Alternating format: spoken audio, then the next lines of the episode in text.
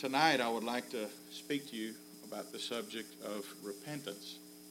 Repentance. In Luke chapter 13, if you will turn there with me. We were uh, back here in the study. Brother Jack was talking about something he saw on the news uh, channel on the television, and they were talking about uh, these people, and I don't know where it was, what country it was, but they had a, a religious ceremony whereby they would go down to the sea. They would go down to the sea, and they would see a seagull. Is that what they said? They were going down to the sea, and their sins were going to be washed away. And this, in this religious ceremony, their sins were going to be washed away. And uh, God sent a tidal wave and destroyed them all. And uh, all throughout the scriptures, God sends warnings, vials, and cups of wrath. But these are warnings and vials and cups of wrath. But apart from the grace of God, man cannot and will not repent. Man cannot will not repent.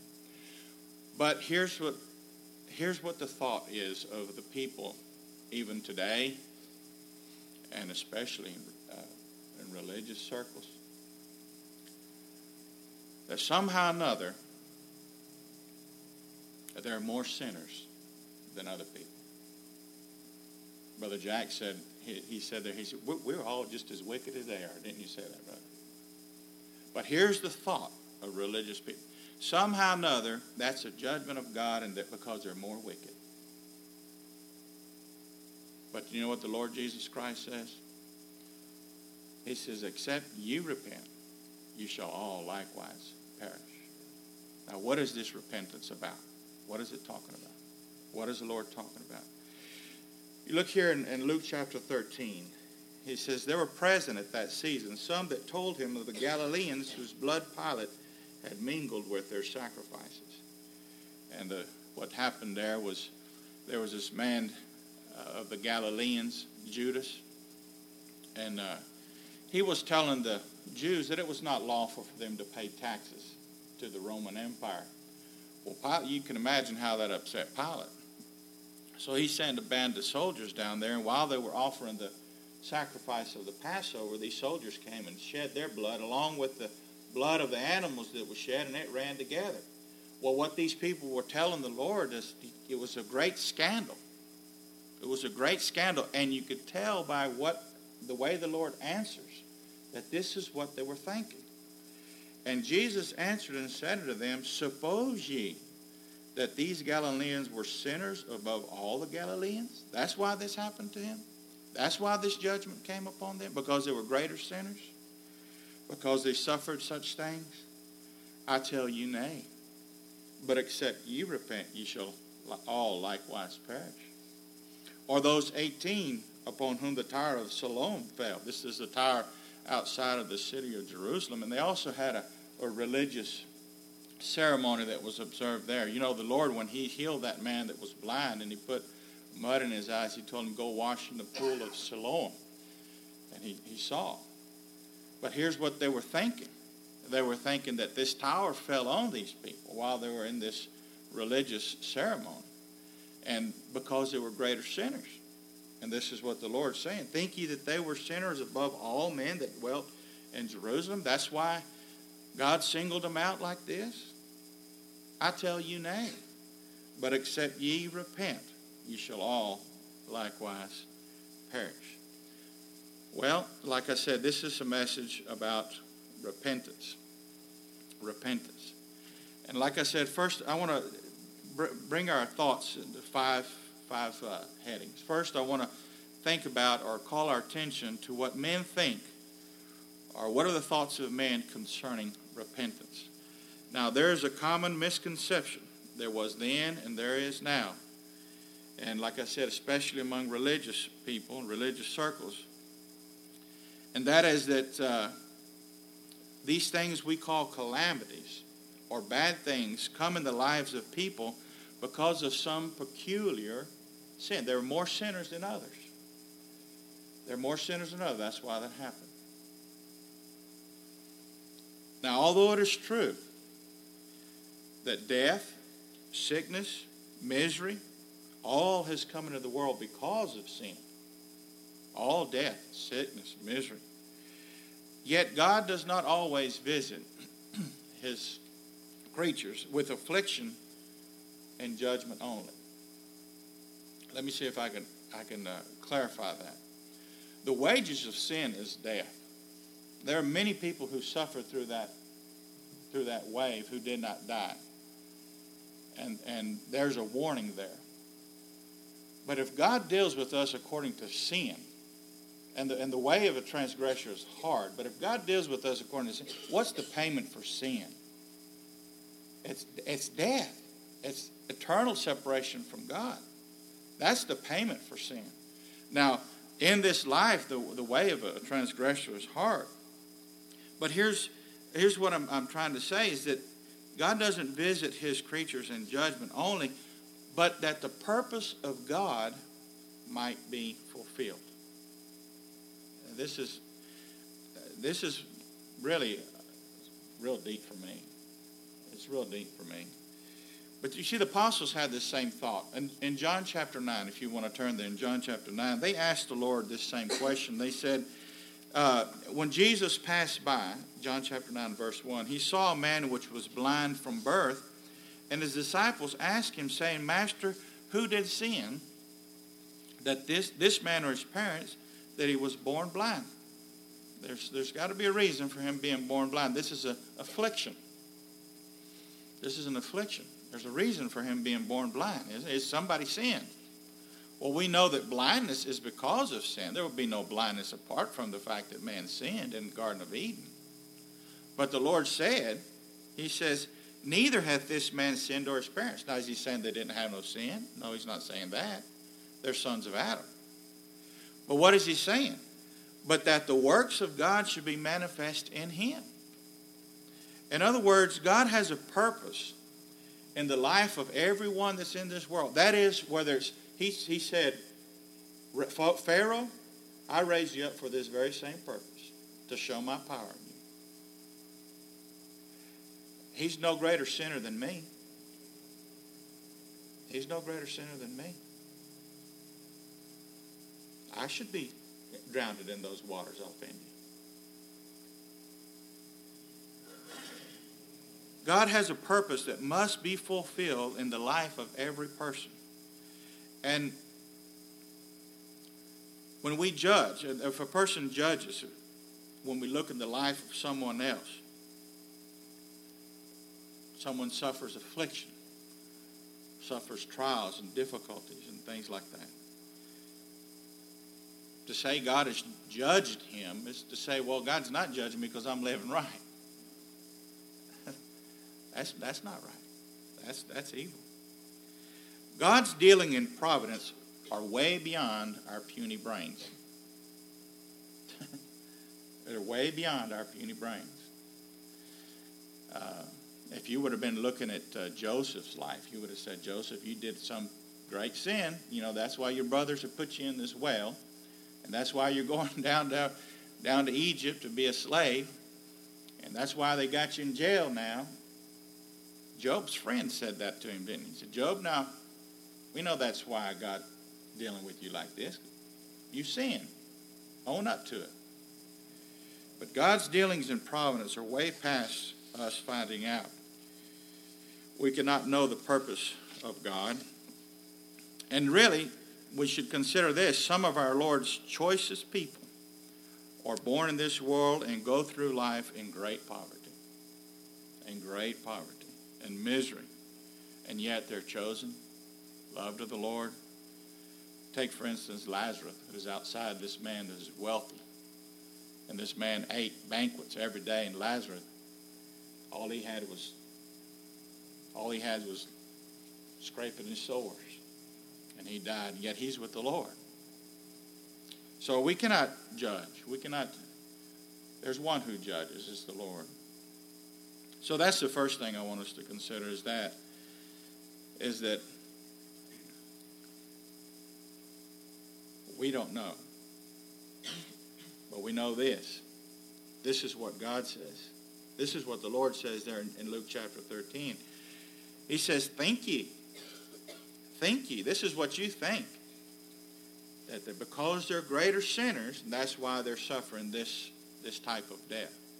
But the Lord says, No. No. And he says, Except, here's the second point. I tell you no. This is what the Lord, this is the second point. Except ye repent. And this is talking to me. This is talking to every one of us here. Except ye repent, ye shall also likewise also perish. There's an imperative about this. Imperative. And except ye repent. Our Lord said, You must be born again. You must be born again. And Nicodemus asked the questions How can I be born again? Can I go back into my mother's womb and be born a second time? Well, you don't have any ability to be born again. You can't do it. But you must be born again. And except you repent, you shall all likewise perish. But you don't have the ability to repent in and of yourself. You don't have the ability to repent in and of yourself.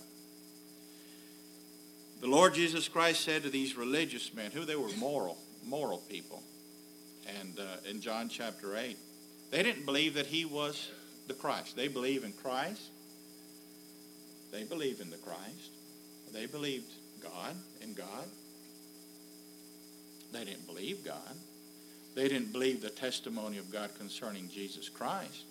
And the Lord said to him, them, except, except you believe that I am, that I am, you shall die in your sins. So there is an imperative. In other words, in this matter of repentance, in this matter of, I want to define in a moment what repentance is talking about. Uh, in this matter, repentance is for every one of us. For every one of us here tonight. It's repentance. It's not a suggestion on God's part. God doesn't suggest that we repent. It's a mandate. It's a commandment. The Apostle Paul said there in, in Acts chapter 17, when he was speaking there on Mars Hill, he said, At the times of this ignorance, God winked at. John chapter 17, verse 30. The, the times of this ignorance. That is, before the gospel comes, before the gospel is preached, before you hear the gospel, you could think of that as all ignorance, time of ignorance. And if God leaves you in that ignorance and you go out into eternity, you're guilty. I'm guilty. And we'll die and be separated from God, but our punishment will be lesser. That's time of ignorance. And it says the time of this ignorance God winked at, but now, now, at the sounding of the gospel, at the, when the gospel is proclaimed all over the world, now the commandment, God commands all men everywhere to repent. Commands everywhere. Because he hath appointed a day in which he will judge the world in righteousness by Jesus Christ, by that man whom he hath ordained, whereof he hath given assurance He's, he's given assurance to all men in that he raised him from there. He's testified. He's shown to all men. He's raised him up, and he's witnessed to all men. This is the man. This is the judge. This is God. What he said about me, what he said about himself, what he said about man is right. God justified him. And he, he commands all men to repent. Now, what is this repentance about? Paul summarizes it. Look at here. Let's, let's turn here to uh, Acts chapter 20. Paul, the apostle, summarized his preaching.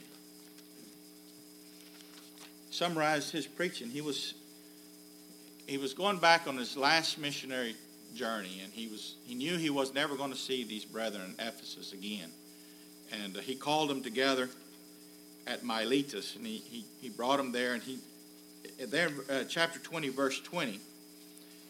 He's reminding them of what he preached and he said in verse 20, And I kept back nothing.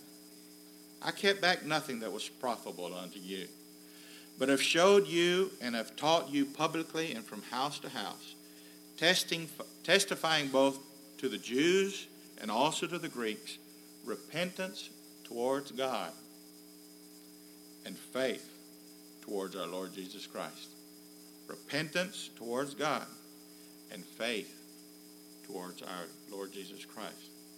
Those are the that's that's very important. That's very important. Uh, repentance towards God and faith to our Lord Jesus Christ. Now, we're going to talk about this repentance towards God, but I want to talk about two kinds of repentance. Two kinds of repentance. There's a repentance of a man, and then there's true repentance. There's a repentance of a man, and then there's a true repentance. Like I said, this repentance that we're talking about is repentance that a man cannot produce. That's, that's repentance God gives. But there is a repentance of man. And true repentance in salvation is repentance towards God. Now let's, let's, let's talk about this repentance of man. There's, this repentance is a repentance that is brought on by regret or remorse over the outcome of a certain thing. It's, I regret the outcome. I repent. I, I didn't like the way that turned out. So that's a, a regret or remorse over the outcome of a certain thing. And there's some examples of this kind of repentance of, of, of, of man. Let's, for instance, you, you remember Cain, Cain and Abel. Cain, uh, they both brought their sacrifice to God, and uh, and God accepted Abel's sacrifice. He came by the blood of the lamb, typifying the Lord Jesus Christ, and and you remember the story. Cain, he came by his own works. He didn't need a sacrifice. He didn't need the blood of the lamb. He didn't need the Lord Jesus Christ. That was what he was confessing in his sacrifice. And he came, and the Lord did not accept him in his sacrifice. And uh, well, Cain that made Cain mad about the situation. So he took he, he went out with his brother Abel and slew Abel in the field. And the Lord came to, if you look here in, in Genesis chapter four, verse nine, and the Lord said unto Cain, Where is Abel your brother? Where is where's Abel your brother? And he said, I know not. Am I my brother's keeper? And he said, What hast thou done? The voice of thy brother's blood crieth unto me from the ground. And now art thou crushed from the, cursed from the earth, which hath opened her mouth to receive thy brother's blood from thy hand. When thou tillest the ground, it shall not henceforth yield unto thee her strength. A fugitive and a vagabond shalt thou be in the earth. And Cain said unto the Lord, My punishment is great, greater than I can bear. I don't like the outcome of that. I don't like that. His, his repentance is he's, he's regretful of the outcome. It has nothing to do with, oh God, I've sinned against you. Oh God, how can I be right with you? It has nothing to do with towards God. It's I don't like the outcome. I don't like how it's affecting me. That's repentance of man. Think, for instance, of Simon Magus. Simon Magus. Now, this is interesting. Simon Magus, he heard, uh, he heard uh, uh, Philip uh, preaching in Samaria, and uh, the Lord was moving in Samaria, and many were being converted. And this Simon Magus was before a magician, a, a witch, and by his tricks was deceiving many people. But he saw the the miracles that were performed by uh, Philip. And uh, he also made a profession of faith. He was baptized and he was he was following that man. Well, the apostles, there in Acts chapter 8, verse 14 says, Now when the apostles which were at Jerusalem heard that Samaria had received the word of God, they sent unto them Peter and John who, when, the, uh, when they were come down, prayed for them that they might receive the Holy Ghost. Now, they had already, if any man be in Christ, he's a new creature. If a man has Christ, he has the Holy Ghost. What he's talking about here is the gifts of the Holy Ghost, of speaking in tongues, of being able to heal as, the, as, as, as God pleased. But the apostles had this power vested on them by the Lord Jesus Christ, where a man, if they laid their hands on him, he received this gift. Now, they couldn't transfer it themselves. Here's the case of this Philip, who had this gift but couldn't, couldn't lay his hands on them, but the apostles did. And when this man, Simon Magus, saw this, it says there, uh, read on in verse 16, for as yet uh, he was fallen on, on none of them, only they had been baptized in the name of the Lord Jesus. Then laid they their hands upon them, and they received the Holy Ghost. And when Simon saw that through the laying on the apostles' hands the Holy Ghost was given, he offered them money. Think about that. He offered them money. Is that repentance towards God? What has God taught you about? Do you have anything to offer God? Can salvation be bought? You've been taught by the Holy Spirit that you have nothing. The salvation's by grace. And this, what he's saying, is revealing exactly what's in his heart. It's revealing exactly what's in his heart. I can give money and buy this. What he's thinking is, I'm going to I'm going to make myself a business, and whoever I dispatch it. It's exactly what Roman Catholicism's doing. Exactly what Roman Catholicism is doing. I'll just dispatch this. Well, he offered them money, saying, Give also, give me also this power that whom, on whomsoever I laid hands, he may receive the Holy Ghost. But Peter said unto him, Thy money perish with thee, because thou hast thought. This is what a sin. It's not so much what we do; it's who we are. Thought, the thoughts of your imagination, your heart. Out of the abundance of the heart, the mouth speaks because you thought that the gift of God may be purchased with money. Before he said that, he was right along with everybody else. But when he said that, it came out what was in him. Came out what was in him. You thought it could be purchased with money. Thou hast neither part nor lot in this matter, for thy heart is not right in the sight of God. Repent. Here's what the apostle is saying. You repent. Change your thoughts. Repent of this thought, this imagination that you can buy what God, the gift of God, of this wickedness. And pray, God, if perhaps the thought of thine heart may be forgiven thee. For I perceive that thou art in the gall of bitterness and the bond of iniquity. Then answered Simon and said, You pray to the Lord. you pray to the Lord that this don't happen to me. He didn't say, Oh God, I, I see that I've sinned against you. Can I be right? Have mercy on me, O God. And he said, You pray for me that none of this that you said come upon me. That's he didn't like the outcome, did he? Okay, so that's that's two. Uh, Simon, you know uh, Judas Iscariot. He didn't like the outcome either. That's that's all repentance of men. These are all examples of false repentance for which a man must repent. It's a false repentance with respect to God. I've repented many times, haven't you? I've repented many times, found myself needing to repent again. haven't you repented many times of things you've done and you find yourself you have to repent again? Over these last, holiday, last days, holidays, I repented of eating so much. that has nothing to do with repentance towards God. It's a gluttony is a sin.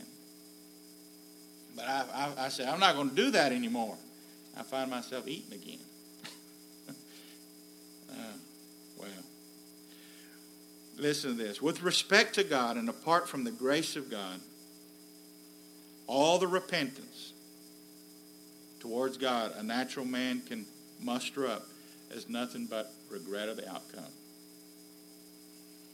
And all the restraint in the behavior of a lost man can only be credited to the restraining grace of God.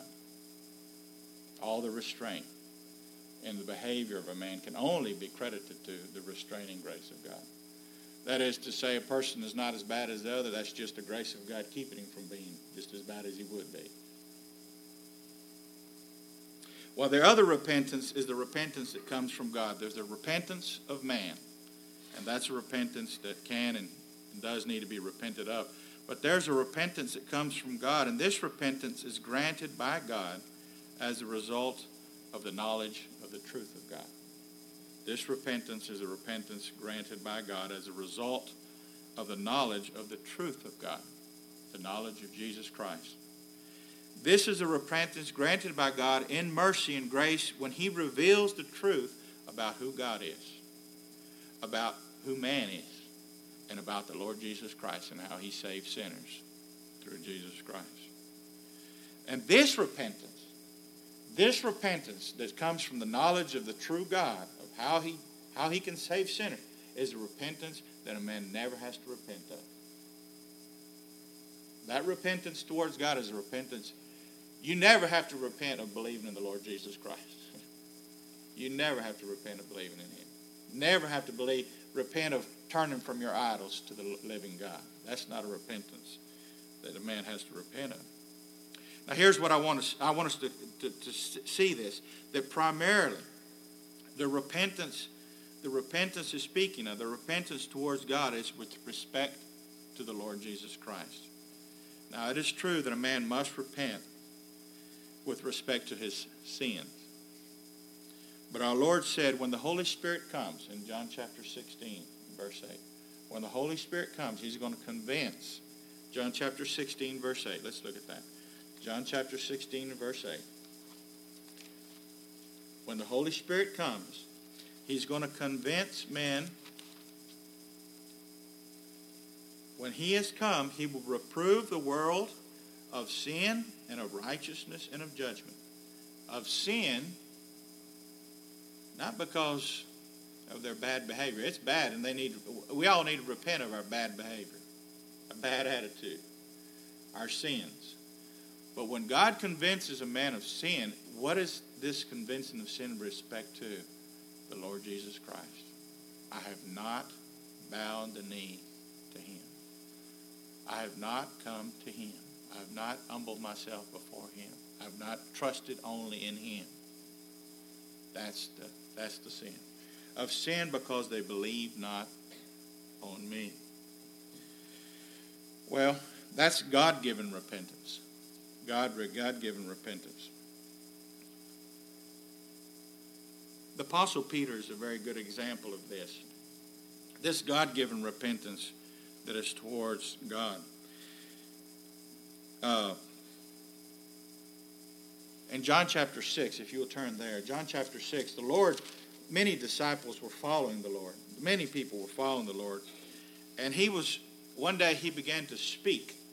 He began to speak of who he is and, and the necessity, the absolute necessity of eating his flesh and drinking his blood, or you don't have any part come to him by faith, or you don't have any part in it. And the people that heard him, they said, This is a hard saying. Who can hear it? This is a hard saying. Who can hear it? And if you look there in verse chapter 66, he says, uh, From that time, many of his disciples went back and walked no more with him. That, they said they were his disciples. They said they believed, but when they heard the truth, they, they, they couldn't they couldn't follow. They, they said, I can't I can't do that anymore. Then the Lord said unto the twelve, Will you also go away? Do you want to go back? Then Simon Peter answered for every believer. He said, Lord, to whom shall we go? That's true repentance. That's true. Lord, to whom shall we go? It's not like we have a choice. I was listening to the news the other day, and they had this uh, panel of all these religious people, and they're talking about, you know, Christ is a choice, and you have these others that are choice, and Mary is a choice, and we're all going to. A, a person who's been given repentance towards God knows that there is no choice. Christ is the way. If He is the way, there is no other way. If He is the truth, there is no other truth. If He is the life, there's no life apart from Him. That's repentance towards God and faith in the Lord Jesus Christ. Now, with respect to our sins, you, have heard people say, repent of your sins. Did you know that phrase is not found in the Bible? that surprised me the first time I heard that. That phrase is not found in the Bible. Repent of your sins. And let me ask you this. Let me ask you this. Have you ever repented of a sin and then stop doing it? Of what sin have you repented and stopped doing it? That's not what it's talking about. And I'm not. Don't go out saying he's antinomian. I'm not talking about that. No. Have you, do you still find pride in your heart? Do you still find envy? Do you still find jealousy? Covetousness? I do. The believer repents of his behavior. As we grow in the grace and knowledge of our Lord Jesus Christ, and as we learn of him, as we learn of him, as we see him, as we hear him, this is the correction of God's people. This is the correction of God's people. This is where it takes place under the sitting or the preaching of the gospel. For instance, you remember the Apostle Paul wrote to the Corinthians in his first letter to the Corinthians. The Corinthians, that church was messed up, wasn't it? You remember the church of Corinthians? It was. He talks of all kinds of things that were just. There was one who was uh, living in adultery with his, his, his uh, father's uh, wife. There was division in the church. They were taking one another to court the, the observance of the Lord's table, table was a, a, just a, it was all this disorder. But did you know the Apostle Paul never doubted of the interest of these believers in Corinth, of their true interest in the Lord Jesus Christ? He never spoke of his, his, his doubt of their true interest of the Lord Jesus Christ. On the, but in comparison of the Galatians, he speaks none of these things that he says to the Corinthians. But of the Galatians, he says, I'm afraid of you. And you know what the issue was? They were mixing works and grace. That was the issue. But he says nothing of these other things. But the Apostle Paul, he said, I, have heard this of you. And he writes in the first uh, book of Corinthians. And, he, and he, he sets down that this is not Christ like. Christ's not divided. Christ's not divided. He said, The way you're observing the Lord's Table, that's not right. This is not Christ like. This is not honoring to Christ. Read how he lays down in, in, in 1 Corinthians, how he lays down the, the truth of who Christ is and how we're to, to honor Christ. And these, when he wrote this letter, many received it and, and they repented and they, and they corrected this. And he got word from Titus. And he said, I rejoiced when Titus came. I rejoiced because he, he told me that what happened there. In fact, some of them that didn't, they were saying, Paul, the reason he's coming, he's say he's not really sincere. And Paul said, I don't want, I didn't want to come early because I don't want to deal with it. I want you to take care of this. But look here in 2 Corinthians chapter 7. Look in 2 Corinthians chapter 7, and he talks about this. In 2 Corinthians chapter 7, he says, uh, verse 9, Now I rejoice, not that ye were made sorry. That was, you know, my my dad. You know, he he used to when they when they him. Did you ever get a spanking and your parents said, "Now this is going to hurt me more than it hurt you"? did you ever did you ever believe them? You should. You should believe them. I didn't learn that until I had to spank my children. It's like ripping my, it, uh, just ripping my guts out. It hurts. It hurts. And the Apostle Paul says, Now I rejoice, not that you were made sorry. That my intentions in writing you the first time wasn't so that you just be made sorry. Just to tell you how sorry you were. That's not it. But that you sorrowed unto repentance. There's a purpose for this. There's a there's there's something, there's a fruit I'm looking for. For you were made sorry after a godly manner, that you might receive damage by us in nothing. For godly sorrow worketh repentance to salvation, not to be repented of. But the sorrow of the world worketh death.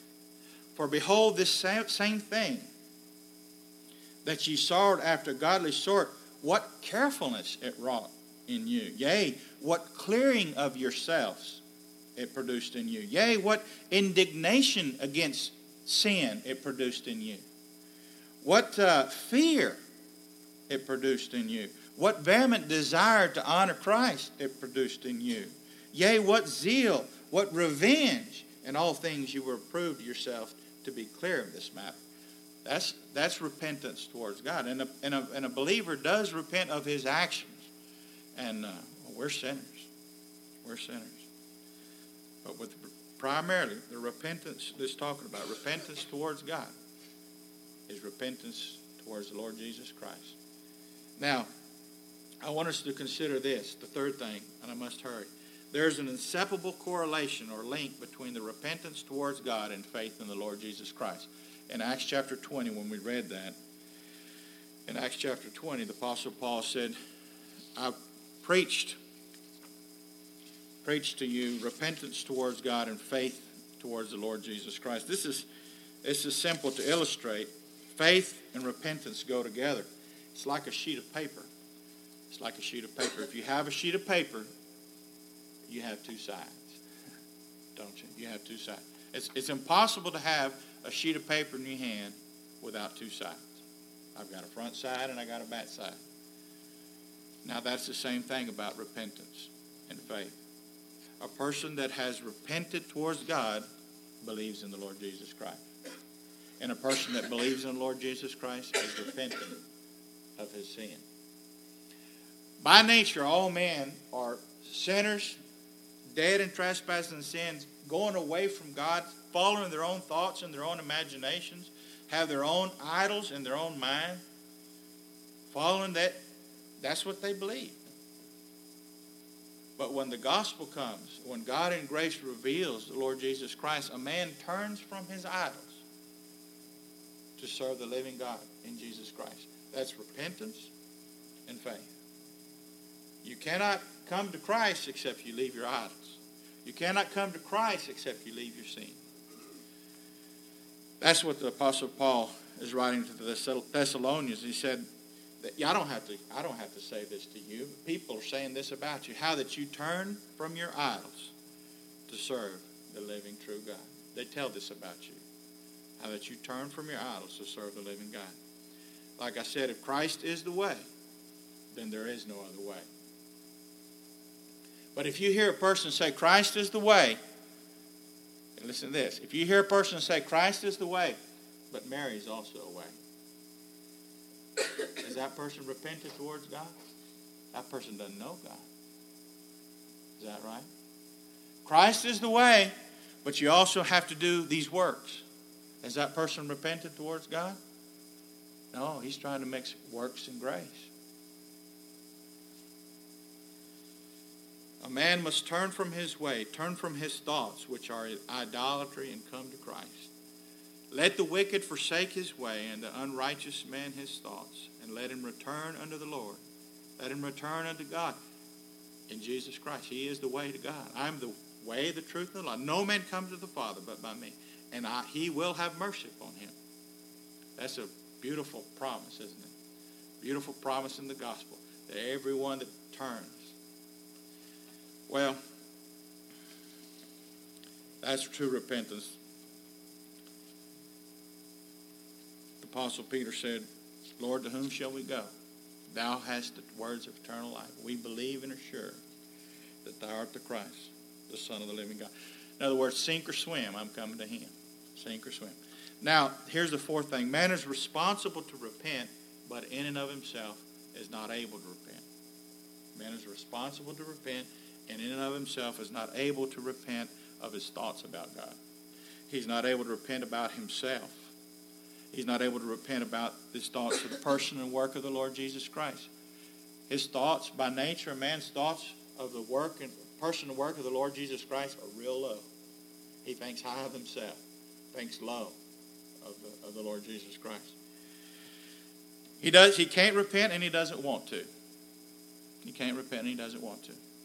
But now you know what I'm going to say. God is sovereign in salvation. God is sovereign in salvation. He has mercy on whom he will have mercy. And he has compassion on whom he will have compassion. God does grant repentance to his people. God does grant repentance to his people. In Acts chapter 5, verse 28, that uh, let's, let's, we'll jump to verse uh, 31. This is the, the Apostle Peter preaching. And he said, Him, speaking of the Lord Jesus Christ, hath God exalted with his right hand to be a prince and a savior, for to give repentance to Israel. It's a gift to give repentance to Israel. He gives repentance to Israel and forgiveness of sins. And we are, we are his witnesses of these things, so it is also, uh, also the Holy Ghost whom God hath given to them that obey him. Now look at the response of these people that are hearing. Some people believe this message. They hear he's a prince, he's a savior to give repentance, and God gives repentance to those people and they come to the Lord Jesus Christ and rejoice in the Lord Jesus Christ. I said God is sovereign. Look at this. When they heard it, they were cut to the heart. There were some other men that were cut to the heart in Acts chapter 2, and they believed. They said, Man, what shall man, man brother, what shall we do to be saved? But these were cut to the heart, and what did they do? They took counsel how they're going to slay him. They hated this message. Okay, here's the fifth thing. What does God use to produce repentance? What does God use to produce repentance? The gospel. The gospel. The same message. Faith comes by hearing, and hearing by the word of God. Faith. And repentance also. It is the goodness of God that leads you to repentance, the Apostle Paul says in Romans chapter 2. Do you despise the riches of his goodness? That's revealed in the gospel of his grace. The forbearance and long suffering of God. God is patient to us, long suffering to us. We're not willing that any of his, his people should perish, but that everyone that he chose from before the foundation of the world should come to him. The long suffering, not knowing that it's the goodness of God that leads you to repent. He's not going to lose any of it. God is more patient you cannot exhaust God's patience. Isn't that, isn't that a blessing? Isn't that, isn't that a blessing? I get so impatient sometimes. I write people off, don't you? I just write them off. That's it. I write them off. But God is so patient. You cannot exhaust God's patience. If you're one of His, He's going to have you. Now, listen to these statements. True repentance, true repentance then acknowledges God's absolute holiness and my absolute depravity. I am nothing but sin, and my best deeds, my works of righteousness, are filthy rags in His sight. He is holy, holy, holy. There's none holy like our God. At the same time, I cling to Christ. Cling to Christ. He is holy. Cast me not away from thy presence, said the, the psalmist, and take not the Holy Spirit from me. But do thou to me, O God the Lord, for thy name's sake, because thy mercy is good. Deliver thou me, for I am poor and needy. I'm poor and needy. I have no goodness. I have no righteousness. I have no holiness. That's true repentance. True repentance acknowledges God's absolute right to do with me whatsoever He will. He can save me or He could damn me. That's His right. If He, if he sends me to hell, He'll be giving me exactly what I deserve. If he, if he, give, if he, if he saves me, it's all of grace. All of grace. True repentance acknowledges that it's a God that saves me And if God saves me, it will all have to be of grace. It will all have to be of grace. It's grace that chose me, grace that brought me, that bought me, grace that called me, grace that gave me life, grace that sustains me, and grace that will preserve me and keep me from falling. All of grace from beginning to end. And true repentance owns that if God should pay me what he I deserve, I will have to suffer eternal separation from God, for the wages of my sin is death. Lord, if thou shouldest mark iniquity, O Lord, who shall stand? True repentance acknowledges that only in Christ Jesus is God able to be just and the justifier of all that come to God by him. Only in Christ. That's true repentance. Only in Christ. We sing a little song there in, in Mexico. Solamente en Cristo, solamente en Él La salvación se encuentra en Él. That's only in Christ, only in Christ Jesus. Salvation is only found in Him. There's no other name given among men whereby me must be saved. Only Christ. It's only in Him that God is able to be just and justify the ungodly. Let God be God And true repentance is manifested by a hatred of all that is contrary to Christ and to his glory. Even in me. Even in me. The Apostle Paul said, Oh, wretched man that I am. Who's going to deliver me of this body of death? God's got to put away with sin. And aren't you glad? In his kingdom, there's no sin. He's going to put away with it. He's going to do away with it. And our, our blessed hope is that he has put it away. He has put it away. And one day we're going to be free from it, from the very presence of it, from the very presence.